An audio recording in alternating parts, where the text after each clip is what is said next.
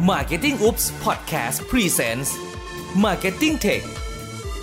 เราจะพาคุณไปเจาะลึกถึง Consumer Insight เข้าถึงวิธีการทำตลาดที่สอดคล้องกับเทคโนโลยียุคใหม่ จากผู้เชี่ยวชาญตัวจริง เพราะการตลาดเปลี่ยนไป เราก็ต้องปรับกลยุทธ์ให้ทัน คุณจะไม่พลาดข้อมูลสำคัญ สวัสดีครับ นิวมาวิจักรครับ สวัสดีครับ แพนจรุงธนาพิบาลครับ เราสองคนมาอีกแล้วนะครับ กับ Marketing Up Podcast ช่อง m a t e c h ครับ ครับก็วันนี้นะครับสิ่งที่เราจะมาคุยกันก็มีเรื่องของคำว่า on demand ใช่ไหมครับหลายๆคนอาจจะคุ้นเคยกับคำว่า on demand กันมาบ้างแล้ว แต่ผมเชื่อว่าหลายๆคนเนี่ยก็ยังไม่รู้จักคำว่า on demand ดีว่าจริงๆ แล้วมันแปลว่าอะไรกันแน่นะครับแล้วจริง ๆ แล้ว On Demand แล้วมันเกี่ยวกับ Insight ยังไงครับแพน on demand เนี่ยมันจริงๆ มันเป็นความต้องการแบบปัจจุบันทันด่วนของคนทุกวันนี้ที่บอกว่าอยากได้อะไรต้องได้ แล้วก็ต้องได้เดี๋ยวนั้น เวลานั้นทำไม่ได้ก็จะแบบอะไม่ได้ละฉันเปลี่ยนไปเลือกอย่างอื่นแทน ทั้งนี้ทั้งนั้นเนาะเราก็ต้องย้อนกลับไปก่อนว่าจริง ๆ แล้วเนี่ย On Demand หรือว่าความต้องการแบบปัจจุบันทันด่วนหรือภาษาไทยจริงๆเราชื่อว่าเราตั้งชื่อว่าช้าไปลูกค้าก็ปันใจได้ใช่ไหมใช่มันเกิดมาจากทั้งหมดนี้ทั้งนี้ทั้งนั้นเลย เราพูดกันทุกครั้งเลย behavior หรือว่าพฤติกรรมของผู้บริโภคเนี่ยหลักๆ ส่วนใหญ่เนี่ยมันเกิดมาจากการที่มือถือหรือเทคโนโลยีเนี่ยมันเข้ามาอยู่ในชีวิตประจำวันของเรา เพราะฉะนั้นเนี่ยพอมันมีมือถือมันมีเทคโนโลยีต่างๆเนี่ยมันสร้างให้เกิดพฤติกรรมใหม่ๆ กับผู้บริโภค อย่างเช่นอะไรบ้าง อย่างเช่นเรื่องของการอะเรื่องการเดินทางไหมการเดินทางแล้วกัน ทุกวันนี้ถ้าเราเทียบกับเมื่อประมาณ 4 ปีที่แล้ว สมัยยังไม่มี Grab อยู่ในประเทศไทยนะ การเดินทางเนี่ย เวลาเราจะไปไหนเนี่ย เสียเวลาไหมพี่โอ้โห ถ้าไม่มีรถนะ เสียเวลาใช่กว่าจะออกไปเรียกแท็กซี่ กว่าจะลุ้นว่าฝนตกฝนไม่ตก หรือว่าโอ้อีกเยอะแยะเลยอืมแต่อะถ้าเป็นโปรเซสเหมือน 4 ปีที่แล้วนะ เราใช้เวลาการเดินทางเนี่ยอาจจะประมาณ 20-30ถึง30นาทีในการจะเดินออกจากบ้าน เพื่อที่จะไปหน้าปากซอย โบกแท็กซี่คันที่จริรับงๆอะบ้าบ้านนพี่อยู่หน้าปากซอย อันนั้นของพี่ไงครับ ของผมเนี่ยมันอยู่เล็กนิดนึงอะเพราะเราเมื่อก่อนเนี่ยเราเสียเวลาการแบบ หารถเพื่อที่จะเดินทางแต่ละครั้งเนี่ยไปเยอะพอสมควรนะครับประมาณ20ถึงครึ่งชั่วโมง แต่เดี๋ยวนี้เราอาจจะเสียเวลาแค่ประมาณ 10ถึง12นาที แต่ว่า 10ถึง12นาทีนั้นนะเราสามารถกดเรียกรถจากที่บ้านได้ แล้วเราก็สามารถทำอะไรก็ได้ที่บ้านเพื่อเตรียมความพร้อมก่อนที่รถจะมาถึง ที่เรายกตัวอย่างเรื่องของ Grab เรื่องของการที่เรียกแท็กซี่มาเนี่ยมันเป็นแค่ตัวอย่างที่แบบว่าอะมันอะไรเทคโนโลยีอะไรที่ทำให้คนเนี่ยรู้สึกว่ามันสะดวกสบายมากขึ้นนะครับซึ่งจริง ๆ แล้วเนี่ยพอ on demand เนี่ยตอนนี้มันไม่ได้ถูกบีบบังคับอยู่กับแค่ในเรื่องของการเรียกรถอย่างเดียว ตอนนี้มันกระจายไปหลาย ๆ เรื่องแล้วเนาะเรื่องมีเรื่องอะไรบ้างเรื่องของอาหารก็มีอ่าเรื่องของการใช้เงินอือหือเรื่องมีอะไรอีกเรื่องของการท่องเที่ยวอือหืออ่ามีอ่านอกจากการเดินทางแล้ว ก็มีเรื่องของข่าวสารข้อมูลอือหืออ่าข่าวสารข้อมูลอีกแล้วการติดต่อคนอื่นอือหือการส่งงานหรือว่าการส่งวัสดุผลิตภัณฑ์ให้กับคนอื่นอย่างนี้ เราต้อง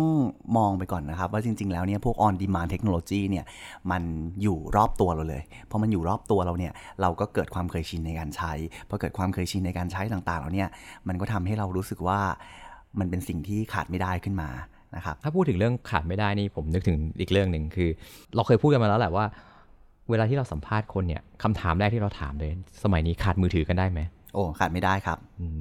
อ่าถ้าถามพี่นิว สมัยนี้พี่นิวสามารถอยู่ห่างจากมือถือได้กี่นาทีครับ โอ้โหที่ที่เงียบไปเมื่อสักพักหนึ่งนี่คือกำลังคิดอยู่จริง ๆ แล้วหยิบตลอดเวลาเลยนะ มันกลายเป็นว่าตอนนี้คนสามารถเข้าถึงข้อมูลต่างๆ ได้ในเวลาที่สั้นลง แล้วก็อยู่ในช่วงเวลาที่แบบอยากได้ตอนไหนก็ต้องทำตอนนั้น เพราะฉะนั้นเนี่ยไอ้ความที่มันทุกอย่างมันสั้นลง แล้วมันได้ตอนไหนได้ตอนนั้นเนี่ยมันทำให้นิสัยคนเปลี่ยนไปนะครับพอเปลี่ยนไปแล้วเนี่ยมันก็กลายเป็นว่าทุก ๆ อย่างเนี่ยต้องไวมากๆนะครับ เมื่อก่อนนี้เราสามารถรอคิวที่จะกินอาหาร อะอยากกิน MK ก็ไปรอรอ 10 คิว 20 คิวก็รอได้ เดี๋ยวนี้โอ้รอไม่ได้แล้วทำอะไรได้บ้าง มันกลายเป็นว่ามันมีผู้ช่วยต่างๆ อย่างเช่นมีแอปพลิเคชันที่ช่วยในการจองคิว ใช่ไหมจองล่วงหน้าก่อน พอไปถึงก็สามารถเข้าไปได้เลย หรือว่ารอแวบเดียวใช่ไหมหรือว่าในอีกแบบหนึ่งของในเรื่องของ on demand ก็คือการที่แบบใช้แอป หรือว่าการใช้ในส่วนของ คนที่เป็น service ต่างๆ อย่างเช่น Grab หรือว่าในส่วนของตัว Food Food Panda Panda หรือว่าตัวอื่นๆ ในการที่สั่งแล้วให้มาส่งที่บ้านหรือส่งที่ทำงานเลย มันก็เป็นการ on demand อยู่ด้วยเหมือนกัน แล้วเป็นการที่ทำให้เราประหยัดเวลาด้วย อันนี้ยกตัวอย่างแค่ในเรื่องของอาหาร ทีเนี้ย on demand อย่างอื่น ๆ ที่มันสามารถเปลี่ยนพฤติกรรมของผู้บริโภคไปได้ อย่างเช่นมีอะไรอีก อย่างเช่นหนังสืออเดี๋ยวนี้เราก็มีแอปมากมายเลย ที่เราสามารถที่จะอ่านใช่ผ่านทาง มือถือก็ได้หรือเห็นเพื่อน iPad โพสต์ขึ้นมาใน Facebook ว่าเฮ้ยตอนนี้กำลังอ่านนิยาย อ่านพรหมลิขิตรอบสองเฮ้ยอยากอ่านจังเลยทำไงได้ เข้าแอปปุ๊บใช้ปุ๊บปุ๊บ search เนอะเสิร์ชหาไม่ต้องไปที่ร้านหนังสือไม่ต้องแล้วไปที่ร้านหนังสือละเพราะว่ามันก็เปลี่ยนพฤติกรรมไปอีกเรื่องหนึ่งคือไม่ต้องอ่าหนึ่งไม่ต้องเดินทางเนอะสองคือไม่ต้องพกเงินสดด้วยซ้ำเพราะว่าตัวพวกแอปพลิเคชันเนี่ยมันสามารถให้เราซื้อณตอนนั้นได้เลยจ่ายเงินณตอนนั้นได้เลย มันทำให้เราได้สิ่งที่เราต้องการเนี่ยเร็วขึ้นไวขึ้นอะเอา ทีนี้ลองลองตีย้อนกลับไปเรื่องของพฤติกรรม อย่างที่พี่นิวว่าว่า เออมันก็เลยทำให้คนใจร้อนขึ้นหรือเปล่า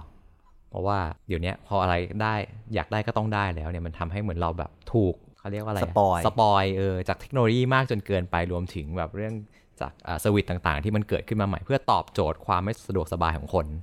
ตรงนี้ขอเสริมขึ้นมาด้วยนะครับว่าจริง ๆ แล้วมันไม่ได้อยู่เฉพาะในส่วนของคนที่อยู่ในกรุงเทพเท่านั้นเนาะล่าสุดเราเพิ่งไปสอนหนังสือกันมาที่จังหวัดกำแพงเพชร ใช่ไหมใช่ใช่สิ่งที่เราเจอในกำแพงเพชรคือ โอ้โห แทบทุกร้าน แทบทุกคาเฟ่เลย มีรถมอไซค์ของฟู้ดแพนด้า Foodpanda จอดอยู่ข้างหน้า เพราะฉะนั้นตรงเนี้ยเราก็เริ่มเห็นละเอ๊ะมันมีความผิดปกติอะไรขึ้นมา บอกว่ามันไกลไปถึงแบบจังหวัดไกลๆแล้วด้วยเหมือนกันหรือเปล่า แพนก็มีเคยแชร์พี่มาเหมือนกันบอกว่ามันไม่ใช่แค่กำแพงเพชรนะพี่เวลาผมไปวิ่ง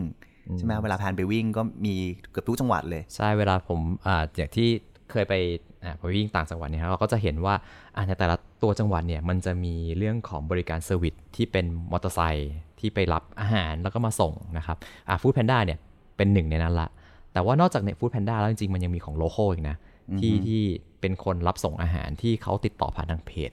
อะเราสิ Facebook เราสิเป็นยังไงอ่าก็คือแบบว่าที่ที่เคยไปเจอนะครับก็จะเป็นของทางภาคใต้นะ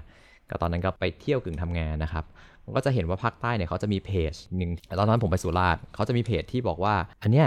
เป็นเพจสำหรับ คน local โดยเฉพาะเลยว่าใครอยากกินอะไรให้มาสั่งในนี้ แล้วก็ในเพจนั้นนะก็จะมี contact ของพวกมอเตอร์ไซค์ที่อยู่ตามจุดต่างๆอยู่ แล้วเขาก็จะไปคอยรับไปรับอาหารมาให้ ซึ่งอันเนี้ยมันไม่ได้เข้า service ของแอปพลิเคชันเลยนะ มันผ่านแค่แบบโซเชียลมีเดียอย่างเดียว แต่มันก็สามารถแบบตอบโจทย์ความต้องการแบบ ปัจจุบันทันด่วนของคนได้เหมือนกันทีเนี้ยถ้าเกิดเราตีกลับมาในเรื่องของพฤติกรรม แล้วเรื่องของ insightอะไรที่มันทำให้คนรู้สึกว่ามันต้องเป็นเดี๋ยวนี้และตอนนี้หลักๆ แล้วว่าเราตีเข้ามาได้มันคือในเรื่องของความสบายเนาะจริง ๆ แล้วทุก ๆ คนแหละโดยเฉพาะคนไทยเลย ชอบความสบาย เพราะฉะนั้นพอมันมีอะไรที่มันสบายแล้วสามารถอยู่ที่บ้านหรืออยู่ในที่ที่ไม่ต้องออกไปไหนเพราะตอนนี้เราต้องเข้าใจด้วยอากาศก็ไม่ได้อากาศดี เดี๋ยวร้อนเดี๋ยวหนาวเดี๋ยวฝนตก เพราะฉะนั้นรถติดอีกต่างหาก ทำไมต้องเอาตัวเองออกไปอยู่ในพื้นที่ที่รู้สึกว่ามันทำให้ไม่ไม่ comfortable ละมันคือในการสร้างความสบาย ทีนี้พอนอกจากการสร้างความสบายแล้วเนี่ย เราต้องเข้าใจด้วยว่าจริง ๆ แล้วคนไทยเนี่ยเริ่มมี การที่เรียกว่า wealth มีเงิน มีเงินในกระเป๋ามากขึ้น แล้วก็รู้สึกว่าไม่ไม่ตะขิดตะขวงในการที่จะใช้อะไรเพื่อกัดเป็นการ spoil ตัวเองขึ้นมาด้วย ทีเนี้ยมันจะลิงก์กลับมาอีกในส่วน episode หนึ่งที่เรากำลังจะพูดถัดๆไปนะครับก็คือเป็นในเรื่องของคนโสด คนโสดเรามีคนโสดเยอะมากขึ้นเพิ่มมากขึ้น เพราะฉะนั้นเยอะขึ้นเยอะเลยเออมคนโสดเพิ่มมากขึ้นแต่งงานกันช้าลงเพราะฉะนั้นจากตรงเนี้ยทำให้เกิดการบอกว่า ไม่ได้อยากออกไปข้างนอกอะไรมากมายอะพอไม่ต้องออกไปข้างนอกมากมาย ก็เลยใช้ในส่วนของพวกออนดีมานพวกนี้ สามารถใช้ชีวิตอยู่กับตัวเองได้มากขึ้นนะครับใช่หลักๆ มันเหมือนกับว่าเรามีมือถือเครื่องเดียวเนี่ยเราก็สามารถจบทุกอย่างในชีวิตได้ด้วยตัวเองโดยที่แบบว่าอะเราไม่ต้องพึ่งพาคนอื่น เราพึ่งพาคนอื่นน้อยลงดีกว่า ต้องใช้คำนี้ พอพึ่งพาคนอื่นน้อยลงเนี่ย มือถือมันเหมือนเป็นผู้ช่วยเป็นเหมือนแบบกึ่งกึ่งๆคนใช้อะที่ช่วยให้เราทำอะไรได้สะดวกขึ้น มันจะทำให้เรารู้สึกว่า พอมีคนใช้ที่มันติดตัวขนาดเนี้ย การถูก spoil มันก็ยิ่งเยอะขึ้นเยอะขึ้นทำให้เรารู้สึกว่าใจเร็วมากขึ้นอะทีนี้มันเอฟเฟกกับเรื่องของแบรนด์เรื่องของ product ที่เราจะขายยังไง ก็ต้องบอกว่าจริงๆเนี่ยทุกวันนี้เนี่ยคนถ้าไม่ได้รับการตอบโจทย์หรือตอบสนองที่ทันท่วงทีเนี่ยเขาก็จะย้ายไปอยู่ฝั่งอื่น อย่างสมมุติถ้าเราไม่ได้รับการตอบสนองจากร้านค้าร้านหนึ่งที่เราอยากได้ของจริง ๆ อย่างผมเป็นนะผมเป็นในกรณีที่ว่าถ้าถามไปแล้วอะร้านค้าไม่ยอมตอบภายในครึ่งชั่วโมงแล้วกัน ก็จะไปถามมาร้านอื่น เพราะว่าของที่ขายคล้ายๆ กันเนี่ยมันมีเยอะพอสมควร มันเอฟเฟกต์กันไปหมดเลยเพราะคนมันมีความใจร้อนมากขึ้นใช่ไหมก็เลยบอกว่าก็มี expectation หรือมีความคาดหวังกับในส่วนของแบรนด์กับร้านค้านะครับ เพราะฉะนั้นแบรนด์จะต้องมองดูในเรื่องของหลังบ้านด้วยเหมือนกันนะครับ ว่าหลังบ้านเนี่ยนอกจากในเรื่องของการที่จะเซตคนที่มาตอบคำถามผู้บริโภคให้มันเป็นการสื่อสารแบบ 2 ช่องทางอย่างให้ทันท่วงทีแล้ว เราก็ต้องดูในเรื่องของระบบหลังบ้านด้วยว่า ในการจ่ายเงินเนี่ยอย่างเช่นยกตัวอย่างในการจ่ายเงินเนี่ยเราใช้บัตรเครดิตหรือเปล่า หรือว่ามันเป็นการโอนเงินผ่านทางแอปธนาคารหรือเปล่า หรือว่าบังคับในการจ่ายเงินสด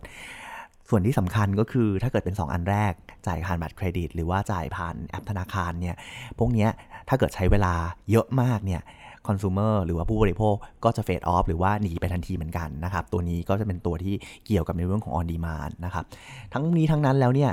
มันตีกลับมาว่านอกจากในเรื่องความสบาย ผู้บริโภคสมัยนี้ให้ความสำคัญหรือว่าให้ค่า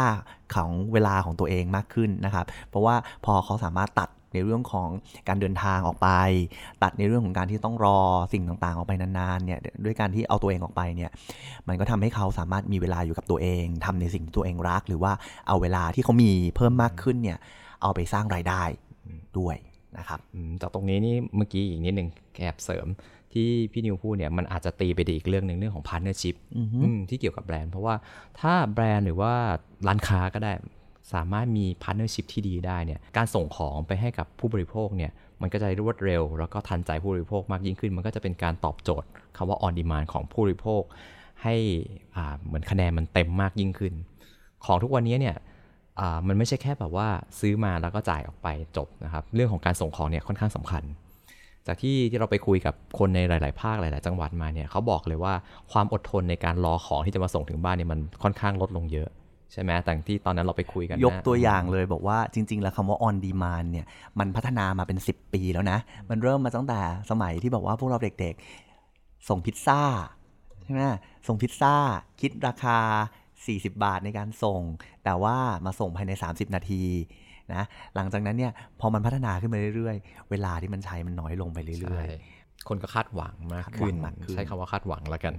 ทีนี้ย้อนกลับมาที่เรื่องของแบรนด์กับนักการตลาดอืมนิดนึงก็คือว่าจริง ๆ ในโลกโลกของ on demand ที่มันเกิดขึ้นเร็วขึ้นเร็วขึ้นทุกวันเนี่ยแบรนด์อาจจะต้องกลับมามองในเรื่องของ service ที่จะตอบสนองให้กับผู้บริโภค ไม่ว่าในในในแง่ของการสั่งการจ่ายเงิน หรือว่าอะการ delivery ที่เราพูดถึงเมื่อกี้นี้ และอีกอย่างหนึ่งที่ที่จากนันเองก็คือเรื่องของการพูดคุยกับลูกค้าอืมว่าจริง ๆ แล้วเนี่ยเวลาที่ลูกค้าถามเข้ามาเขาอาจจะไม่ได้ถามแค่แบบว่า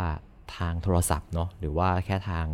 ช่องทางโซเชียลมีเดียอย่างเดียวเขาอาจจะมีทางเรื่องของอีเมลด้วยซ้ำซึ่งแบรนด์จะทำยังไง ที่จะตอบสนองความต้องการ หรือว่าความอยากรู้ของลูกค้าเนี่ยให้เร็วที่สุด แล้วก็ให้มันตอบโจทย์ลูกค้าเขามากที่สุดๆตอบโจทย์แล้วต้องถูกใจด้วยนะ ไม่ใช่แบบว่าถูกใจแต่ไม่ถูกต้อง ตอนนี้มันต้อง ถูกต้องและต้องถูกใจสำหรับผู้บริโภคด้วยนะครับใช่เพราะว่าแค่ถูกใจเนี่ยคือบางที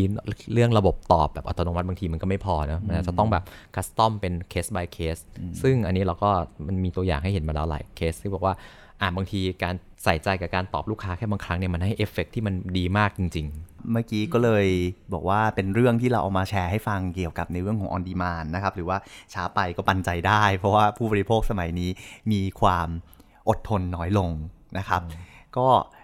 จบแล้วสำหรับ episode นี้นะครับ เดี๋ยวเรามาพบกันกับ episode หน้านะครับ จะเป็นเรื่องอะไรก็เดี๋ยวมารอฟังกันเอานะครับ ก็ตอนนี้ต้องขอบคุณมาก ๆ นะครับสำหรับการรับฟังครับๆสวัสดีครับ สวัสดีครับ